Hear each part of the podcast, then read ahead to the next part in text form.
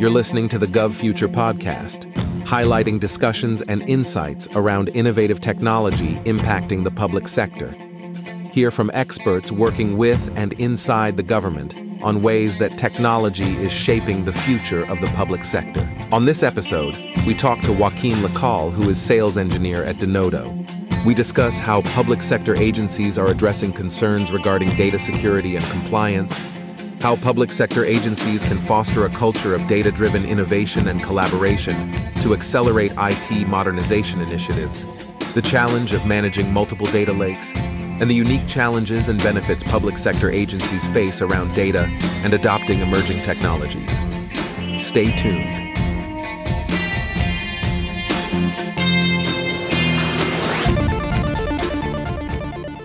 And welcome to the Gov Future podcast. I'm your host, Kathleen Walch. And I'm your host, Ron Schmelzer. And if you can hear some of the music in the background, you know that we are at the Data Cloud World Tour Conference in DC at the Ronald Reagan Trade Center building and here in Washington, DC. And we're interviewing thought leaders who are advancing the state of data and IT in the government. And uh, really thrilled for you who are, are joining us. And if you're joining us for the first time, you should know that what we usually do here on the Gov Future podcast, you may hear lots of interviews with government thought leaders, folks who are pushing forward innovation in the public sector and advancing all the ways that technology is shaping the future of the public sector. So, for those for our listeners and for our Gov Future members. Exactly. So, if you're not familiar with Gov Future, we're the fastest growing community of government innovators. You can learn more at govfuture.com, and I'll make sure to link to that in the show notes as well. On our podcast, we like to bring about thought leaders from the entire public sector ecosystem. So we interview a lot of actual government employees, federal, state, and local, but we also take time to interview vendors and folks that are involved in the ecosystem because we always like to learn from each other. And that's why we think it's so important that we have collaboration and discussions. So on today's podcast, we're excited to have with us Joaquin Lacalle, who is sales engineer at Denodo. Welcome and thanks so much for joining us. Thank you. We'd like to start by having you introduce yourself to our listeners and tell them a little bit about your background, what you do at Denodo, and also maybe what Denodo does, a quick overview of that in case our folks who are listening aren't familiar with that. That's perfect. So um, my name is Joaquin Lacalle. I'm a sales engineer with Denodo. Um, I have a, a lot of experience with data management. So I I, I started my days, uh, you know, working in a company called MicroStrategy. Actually, it happens to be here. Um, I was there for a couple of years. Then I, you know, worked on CRM systems, uh, data warehousing systems, uh, building, you know, the traditional extraction, transformational loading. Um, and, uh, you know, finally I landed at Oracle. Uh, and then from Oracle, uh, you know, same Oracle database. Uh, you know, the knowledge is very similar. It behaves like a relational database. It was like a natural fit for me and I, I came over to this company in 2019. So it has been over four and a half years now. Well, that's a great background, and I think it's really cool to hear how that's shaped your understanding of data, MicroStrategy, and Oracle, and all these companies. I think that's fantastic. So, tell us a little bit. So, you had a lot of visibility into how organizations of all types are adopting and uh, approaching data across. Data has changed quite a bit in these past uh, 30 or so years. So, how are you seeing uh, public sector agencies and others addressing perhaps uh, how they're using data, but maybe some of the concerns around data security and compliance, all that sort of stuff? So, so um, the, the, the thing with data is that data is data. I have a friend who says data is data. You know, if you work with data for a year or two, it's, it's, it's the same thing uh, what has changed is is is two things. Number one is the volumes. Uh, today we generate a lot of data. Um, you know, I'm pretending to to place it into one single location. You know, create a glorified, unified, monolithic solution is probably out of the question for for most for most agencies, for most companies. Um, um, with customers that uh, you know a few years ago they had one data lake, now they have four or five more. Uh, so it's kind of kind of interesting, right? Um, and uh, so that that volume is important. And then there's also uh, a, a, new type of volume that before we didn't even tackle. You know, anything that is non-structured. I'm not talking about JSON and XML. We, we know very well. We can format it very well. I'm talking about uh, all of these data, all of these logs, uh, PDF files, Word documents, chats um, that don't have any structure. And today we have very fast processes, you know, to, to, to process all of this information uh, to obtain, you know, meaningful insights out of it, right? Uh, that can be leveraged, right? In, in, a way, you're basically extracting structure so that you know it can be used for further purpose. Right? So that's that. Those are the the, uh, the two things that I've seen that have changed over time. Uh, of course, uh, on the security side, uh, you used to have uh, you know your your your your unified perimeter. everybody was on premise. Now you, you don't have you know a, a, a, single zone that you have to protect, right? People access the, everything through the uh, mobile devices from all, all, all, all, sorts of places in the world. Um, so that, that that has changed the the, the, the, the surface of attack is, is different. Uh, so from that perspective, things have changed. Have changed a lot, um, and the groups have gotten much better. You know, people say, well, in the old days, uh, you had seven systems, and you had to get access to all seven systems, uh, and it was a very long process. Uh, if you violated one system, the password probably another six was different. So in reality, you know, in, in, a way, you were more protected than you are today. Where you know, if, it really is still the identity of a person who has access to all of these seven systems, you can get immediate access to it. So there's different ways that you have to address all, all of these, uh, all, of these concerns. Uh, you know, and, and which is essentially, you know, trying to determine if it's are they from the right IP address are they logging on at the wrong time of the day? So there's a lot of knowledge, right? That, that, that has to go into that. That, that before we didn't care. Um, so that that's a bit one the, the change that I have seen in, the market in a few years. Yeah, it's interesting you bring that up. I mean, we talk about one of the V's of data, right? Volume. And we just have so much data, more data than ever before and you talked about this idea of structured versus unstructured data we say that you know 80 plus percent of the data that an organization has is actually unstructured so that's where you need to tap into that to actually get a lot of the value of your data but that poses challenge because unstructured data is a lot harder to manage and deal with and get those insights than it is with structured data and data continues to grow at such an astounding rate so, how are public sector agencies, how can you see public sector agencies foster a culture of data driven innovation and collaboration to accelerate IT modernization initiatives, especially given some of the challenges that we just talked about when it comes to data. How are you seeing public sector agencies really trying to foster a culture of data driven innovation?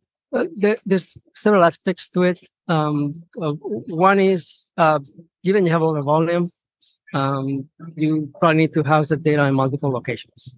Uh, if, if you look at DoD, you know they have multiple locations with large, humongous amounts of data, right? Um, so the idea is how, how do you give access to, to your users to all of that information without having to get seven logins, right? and be able to access it with the, the right access, right authorization, uh, with the proper security, uh, role based or attribute based, um, so that you know you you you have really that uh, self service capability um, you, you, don't have to go and and beg for access to this system and that system and that system. You basically log onto the system. You're authorized to see what you need to see, or you're authorized to see, um, and and you work from there. So that that's that's one aspect uh, of it. Uh, so the idea is you have a humongous data lake or a humongous data warehouse. It is is is not bad, but it is not realistic that you're going to be able to work with that alone. Um, and that, that's a little bit of what our, our product does, you know, is uh, address the, the whole problem of the logical distributed architectures. Um, you know, building that abstraction layer or semantic layer, if you will, that sits on top of your your sources, right? Think about it. Uh, you know, b- back in the early late late 70s you had one one d- database only in your company right so you access that database you access all the information that that you had a, a, a relational you know format in your company now you have hundreds. So can you go back to that? Can you go back to logging on to a system that basically gives you access without any further, uh, you know, work to, to, to all of these all of these sources underneath, right? So that that's that's a that's one one aspect of it. Um, on, on the aspect of uh, unstructured data, uh, there's there's a lot of uh, processes that we have today, uh, you know, using AI and ML algorithms, uh, some cases it's as simple as Python and R uh, processing those uh, that unstructured, those unstructured data uh, to, to, to get some, some meaningful insights out of them so they can be leveraged, you know, in, in traditional, uh, you know, um, reporting tools or data visualization tools, you know, once, once you have extracted that, that knowledge, right? A lot of that log data is low density. So the question you have to ask yourself is, do you want to put it in a high cost type of structure with high cost compute? Or do you, should you put it in a lower cost structure low, low cost compute. Right? So that, that that's that's that's you know something that uh, each each agency will have to identify themselves. Um, and then the other thing is that uh, you, you would like to see uh, what I like to call uh, maybe maybe it's not the right term polyglot access to your to your data, uh, meaning that uh, you can access the data in a traditional relational format, you know, SQL type of connection. Uh, you can access the data via web services, uh, you know, REST APIs, uh, maybe data APIs, GraphQL, GeoJSON. Uh, you may have, you know, users that are prefer to use a traditional MDX approach, right, with the dimensions and, and measures. So w- why not give them all access to the same layer uh, to, to, you know, any format that they may need? And I say users, but in reality, it's not just users. We have application to application integrations, right? Uh, one, one thing that, that we see, you were asking me about modernization. Um, uh, you can modernize systems. Uh, in some cases, the modernization may involve going to a lower cost storage and compute. Some modernizations can be a implementation of, of a legacy system. Uh, some of them might be uh, what we call the famous lift and shift, you know, as is, you move to cloud um, and so there many different ways, but but the overall objective is to increase efficiency and reduce costs, right? So it's, it's, it's twofold. So the question is that you have to ask yourself: if you have a set of shared data services that people are using today, when you modernize an application, when you go to a lower cost, uh, you know, data warehouse, um, in that particular case, what how can you uh, minimize the impact on the business users? And that's something that we we, we help you do with uh, that decoupling between the consumers, users, applications, and the sources. Allow you to basically move from uh, database A to database B with different table structures without impacting the business. Uh, so that, that's one of the things that uh, you know are important. Uh, you know, be able to replace things without uh, disrupting the, the, you know, or, or we have having you know a humongous cutover. Yeah. You know, incrementally. Uh, you say, oh, my data, I'm still my data, accessing my data in my old data warehouse or in the new data lake. Uh, well, 50 50 right now, maybe 70 30 tomorrow. but you, you don't know, you're the business. You don't care the data is coming from one source, two sources, three sources. 20 sources. Uh, you just want, you know, customer means customer, and you know exactly what it means to you. Uh, same thing with the taxpayer concept, material concept. Business users know what that means. You know, whether it comes from one SAP system or four, they don't care. So that's that's that's a bit of what what yeah, I think you know one of the interesting things is that you mentioned that there's like a little bit of a balance between, on the one hand, trying to centralize information, keep it in one place, to provide access for people who want to do it and combine information. On the other hand, we have security issues when if you centralize, we have problems of giving people access to things that they may not necessarily, you know, should should have access to. So it's an interesting tension between the how do people usually resolve it? And also you mentioned casually that you know people will have multiple data lakes, which is interesting because I always thought the idea of a data lake is not to have multiple data lakes, right? yeah. That's is, is the way that it is. Uh, you know, especially if you're a global customer, uh, it's not unusual to have a, at least one data lake in Europe, one in the US, and one in Asia Pacific. Um, just to give you a, a very quick example, uh, we, we have a, a, a, telco customers that have multiple data lakes, uh, and and so it's it's it is what it is. Uh, it's it's is that you have um, on, on the federal side you don't see that so often uh, because there are always new implementations. But on the commercial side, you have mergers, you have acquisitions. How, how do you provide immediate access to data? You know, you have a, a European company that is acquired by an American company, and one has SAP and one has PeopleSoft. Or just to give you an example, how do you provide uh, quick data access to those? Uh, you know, reporting quickly. You, you are going to put in a warehouse, are you going to do real time or near real time? Are you going to do both? And for some things, you need history, and then you need better performance. For some other things, you just need a, a quick answer. So th- th- those questions are, are you know, something that uh, you have to be aware of. Um, that the government, uh, it's one of those locations where uh, in, in some areas, they have never surfaced the data that they have, especially with legacy systems which may or may not be modernized, and we call them legacy. They might still be running for another 20 years or, or, or 30 years, right? As long as the vendor keeps uh, upgrading everything. So, so you know, how do you surface the data? You know, you share data services to, make it available, to do integrations. Um, you know, you have, for example, a marvelous tool that does basically data science and, and provides you beautiful insights how do you get the data from that legacy system to this new to, this new system that might be a data hub because they need to ingest that data, process it right to, to generate those insights. Uh, where, where's the bad guy? Uh, you know, things along the, that nature. Right? So that's uh, that's something that uh, is, is always a challenge. Um, yeah, and, and I like kind of how you, you talk a little bit about legacy systems because I think what differentiates, perhaps in some ways, although not always, government, public sector agencies, perhaps from enterprises, is that sometimes the legacy goes way back. We had a um, really nice on our panel. We have a, we run a Gov Future Forum event in DC on a monthly basis at George Mason University, and we had a panel with a bunch of government CIOs and deputy CIOs, and one of them was Andre Mendes, who is the chief information officer for the Department of Commerce, and he talks about he's like, and also we had another uh, previous panel with the deputy CIO of the Census Bureau, and both of them were talking about interesting legacy. Uh, Andre Mendes was saying, like, we still have shortwave radio stations that we need to maintain because they provide vital services that are from the 1940s, the 1950s that we need to automate. So we have not only software issues but hardware issues working with companies that are not even around anymore. Like the companies are completely gone uh, and we have to figure out how to integrate with them talk about a data challenge and just a technology challenge. And then um, uh, uh, skip bailey who is the deputy cio of census bureau talks about that they just every 70 years they have to release the census data from 70 years ago. So he goes, just this year we released the census data, like recently we released census data from 1950. So talk about having to maintain all that. And that's just such a unique challenge because enterprises wouldn't put up with that sort of legacy, right?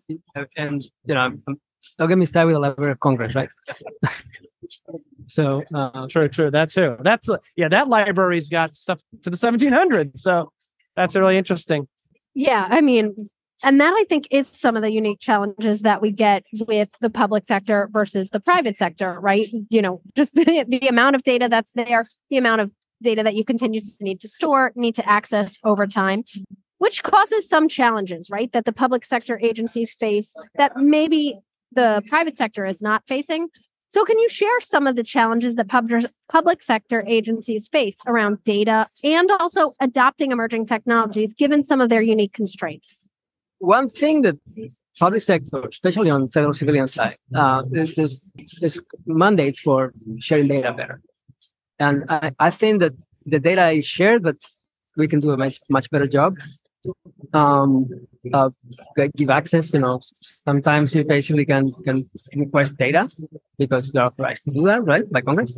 Um, and, and it takes one, two, three years to get it, uh, or, or multiple requests. Uh, so that that should be much easier. Um, you know, especially in, in, in the interest of transparency. Um, you know, it's something that uh, we, we, we could do better. Um, you know, I'm, I'm, sure there's limitations, especially budgeting limitations, because that, that's always what happens. But but th- that's uh, an area where we could, could improve. Um, another area we, we could improve is, um, or, or at least take a look at, is is the whole uh, shared data services, w- whether they are customer facing, you know, uh, taxpayer facing, or or they are um, for the purpose of sharing data between agencies agencies need to, share data and uh, sending files is probably not the best way to do it. Um, you know, maybe we just take a look at, you know, give them SQL access, REST APIs, and so on. Um, and uh, that that type of work um, um, help in providing information uh, to the new technologies. You know, to, to be able to, to do something with, you know, ChatGPT or, right, or AI, ML, uh, you, you need the data first. So how, how do you surface that data to make it available so that we can provide better insights? What can we do better? Um, how can we improve our, our systems? Um, how can we more, be more efficient? Uh, can we do the same work with uh, you know with twice with twice as much population and the same number of workers? Um, and then we can liberate those resources to work on additional services that you know we may need in the future that we won't need today. Right. So that, that type of evolution, um, you know, that the private sector is very fast in adjusting. Uh, you know, could be uh, translated also to the to the federal sector as well. Uh, now, what, what I call Fortune Zero, which is DoD, the largest enterprise in the world, uh, that that's there that's a you know different. So it's it, it requires its own things right? Because the, the mission is different right? It's, it's basically our defense and, and securing our, our, our interests our territory right? So the, the mission is different so it has to be operating differently.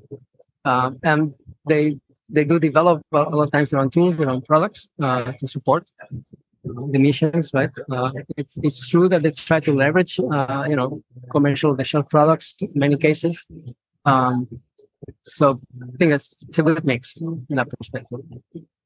Yeah, I think it's really interesting because um, you're right. Department of Defense is just so broad. But it's also interesting because people don't realize in, in many cases uh, how much a lot of these government innovations have spurred what we have even in our daily lives. As we know, DARPA, Defense Advanced Research Projects Agency, helped create the internet that we're like using every day for our daily lives and was used as a way to facilitate uh, interagency and academic communication. So it's all part it's all we're all part of this this this world together.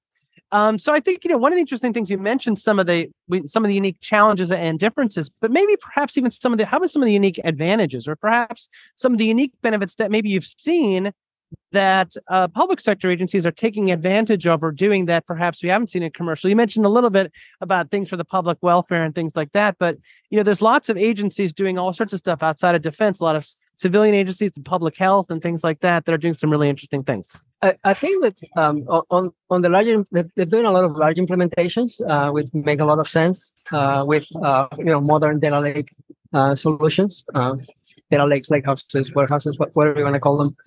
Uh, they, they, and, and that's I think that's important because they are trying to implement incremental pipelines, which makes the data available almost immediately, which in not always, but in many situations, is something that you really want to see.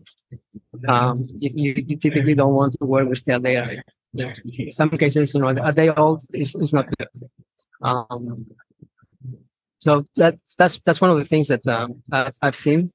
Um, DoD is, is, is working really hard at that because it's very important to have the latest and greatest all the time. Have resiliency, um, you know, and so that if something goes down, you don't lose uh, your system. You they continue working, uh, even if it's in a distributed manner. So, so that that's that's something that I I've seen that uh, you know it, it has been adopted um, and taking advantage of, of you know commercial of shelf products, you SaaS type of products. It's interesting because we talk about data all the time, right? Because data really is so foundational to anything else that we do. We say that data is the heart of AI. Really, data is the heart of decision making as well. And we talk a lot about this DIKUW pyramid, where data is the foundation upon which all things are built so that uh, above it is information, DIK, knowledge, understanding, then wisdom. And when you're thinking about anything that you're doing, right, data is always that foundation. So you need to make sure that you have access to that data, that you can use that data, that you can gain insights from that data, because otherwise it's just data. At the beginning, you said data is data, and it is. You need to do something with that data.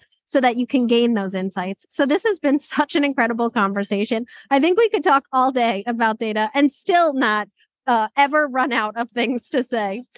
Before we wrap up, we always like to end our podcast with the same question because our guests are able to bring such unique perspectives to this uh, to their response. What do you see or hope to see as the future of technology and innovation in the government?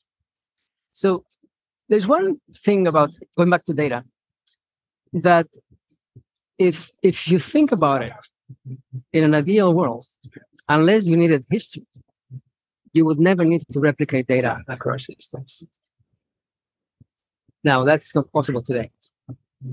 What what I see is over time slowly getting to that, where you will be able to access data almost instantaneously, irrespective of where it's located, how many sources, or how large the data volumes are.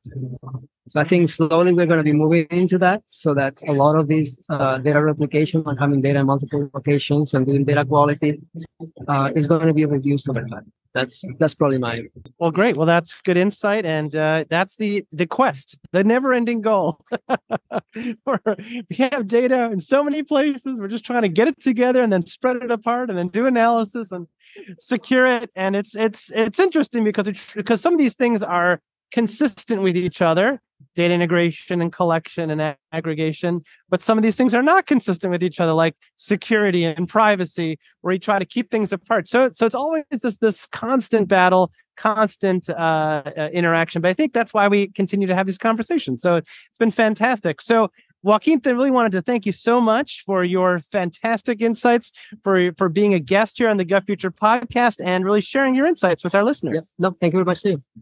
Thank you so much for this discussion today. We have really enjoyed this podcast. Mm. And listeners, if you enjoy listening to our podcast, make sure to rate us on Apple Podcasts, Google, Spotify, Stitcher, or your favorite podcast platform.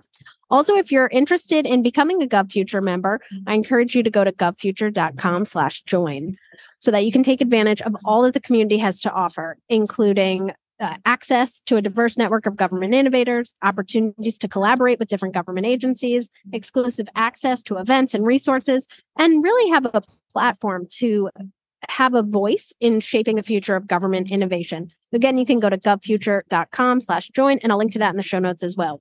We also have resources tailored just for you, our GovFuture listeners. If you go to govfuture.com slash resources, you can check that out. There's lots of books and courses, checklists, explainer videos, webinars, and more. So please make sure to go to govfuture.com slash resources to check that out and govfuture.com slash join to join our community. We've got great resources if you're looking to get more insights and details on a range of technology that we discussed in this podcast and other topics as well. Check out our resources, books, courses, checklists, explainer videos, webinars, and more at govfuture.com slash resources, tailored for our GovFuture listeners. Again, that's govfuture.com slash resources, and we'll make sure to link to that in the show notes as well.